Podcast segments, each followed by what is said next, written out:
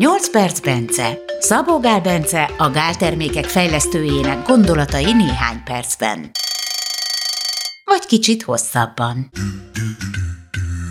A modern ember egyik legnagyobb problémája, hogy rosszul alszik, vagy nem tud aludni. Ezért Bencével most három podcaston keresztül jó tanácsokat adunk nektek. Ugyanis ha rosszul kelsz, rosszul indítod a reggelt, egészségtelenül éled a napot, sajnos nem fogsz jól aludni sem.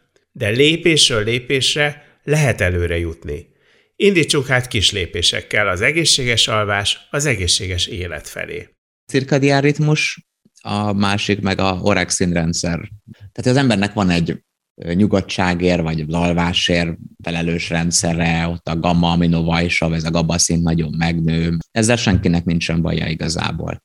Tehát ez, ez nem jellemző, hogy ez, ezzel probléma lenne, de az altatók azok amúgy így működnek, hogy ennek a szintjét nagyon megnövelik, elnyomják a, az éber funkciót, ami az orexin receptorok, az az agyterület, ahol orexin receptorok vannak, ezt hívják hipokretin receptoroknak is, és, és ezeknek az aktiválása az éberséget jelez. Ugye mik, mik, mik aktiválják ezt? Például maga a gondolkodás is aktiválja ezt.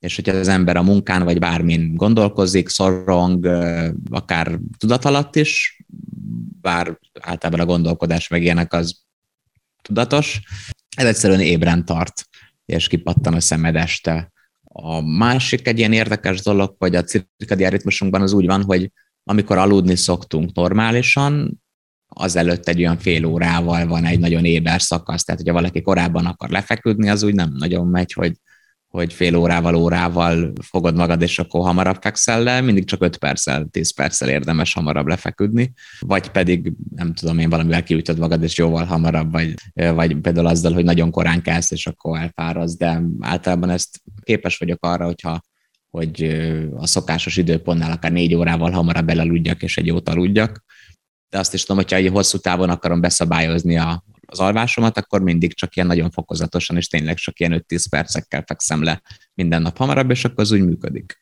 Az alvásnál az egyik probléma az ugye, de tudénes, hogy mondjuk leesik a vércukrod mert nem jó az inzulin érzékenység. Vagy mondjuk, tehát normális esetben az ember napközben egy inzulin érzékeny állapotban van, még este egy inzulin rezisztens állapotban. Ez azért, hogy este inkább zsírsavakat, tehát hogy azért inzulin rezisztens, mert ugye este már nem eszünk, a cukor az gyorsan ég, gyors energiát tud adni, viszont ugye különböző sejtjeinknek, mint mondjuk az agyunk, agysejtjeink több mint felének kell a cukor, meg bizonyos immunsejteknek, meg tehát vannak olyan szöveteink, sejteink, szerveink, amik, amiknek szükséges a glükóz. És azok, amelyeknek nem szükséges, azok, hogyha rezisztensé válnak, tehát nem veszik föl a cukrot, fiziológiai inzulinrezisztenciának hívják, tehát ez utána reggel ez megszűnik, de este ideálisan ez beáll egy egészséges emberben, és ezért megspórol azoknak a szerveknek, szöveteknek, sejteknek ugye glükózt, cukrot, amik anélkül nem tudnak működni.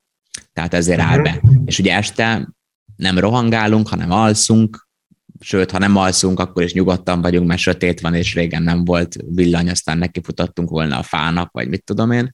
Tehát, hogy, hogy az ember az ugye nappali lény, este nyugi van, és olyankor egy egyenletes, alacsony energiaszintre van szükségünk, amit a zsírsavak, ketontestek tökéletesen biztosítanak, meg egy alacsony egyenletes vércukorszint.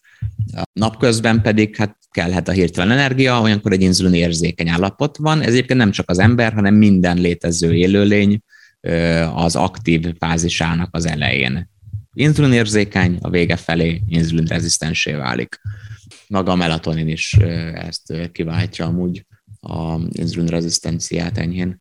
Amiről az előbb beszéltem, hogy este szeretünk nagyot tenni, meg ilyenek, ez fölborítja ezt a rendszert, és azt fogja okozni, hogy túl magas a vércukorszint este, de nem működünk rendesen zsírsavakon ilyenek, és amikor elfogy és lezuhan a vércukor, akkor aztán fölébredünk, mert az meg egy stresszreakciót vált ki, vagy ilyen pánikreakciót, ami lehet másért is, mondjuk azért, mert túl lélegez az ember, és túl megy a széndiokszid szintje, este, mert alvás közben nem lélegez olyan sokat, ami éppen, hogy egészséges, de ha egyébként az ember túl lélegez, mert majdnem minden ember túl sokat lélegzik, és ugye a, a több légzéssel nem több oxigénhez jutunk, mert az mindig ugyanannyi, azt nem tudjuk nagyon változtatni, ahhoz két percig nem szabad venni levegőt, hogy a, a oxigén szintünk elkezd. Tehát fulladozni kell ahhoz, hogy az oxigén szaturációnk elkezdjen lemenni, tehát ahhoz, hogy ha az ember elkezd zihálni és sok levegőt venni, nem lesz a oxigénje, csak a széndiokszid változik, de az agy a széndiokszid szintet nézi, az adja az ingert, hogy vegyünk levegőt, nem pedig az oxigén szint. Túllégzés ez mitől van?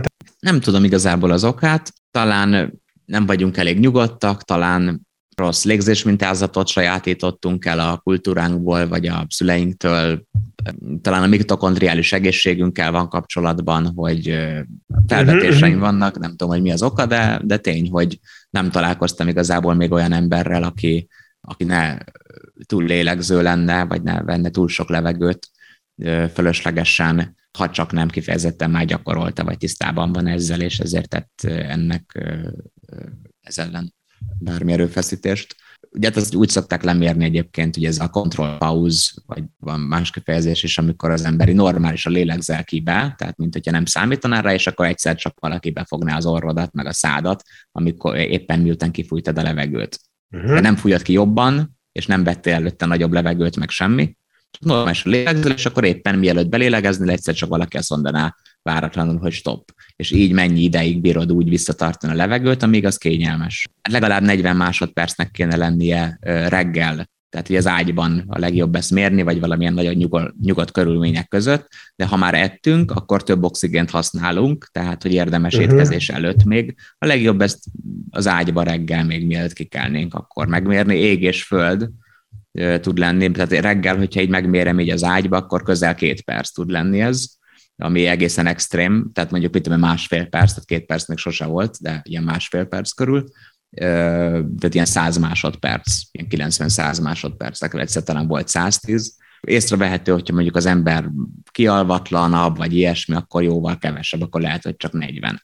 Még hogyha mondjuk most csinálnám, mivel most ettem is, meg mit tudom, meg éberebb is vagyok, meg biztos gyorsabb a pulzusom, mint ugye reggel még az ágyba, most valószínűleg 40 másodperc körül lenne. Lehet, hogy annyi se, nem tudom. Tehát ugye a reggelit érdemes nézni.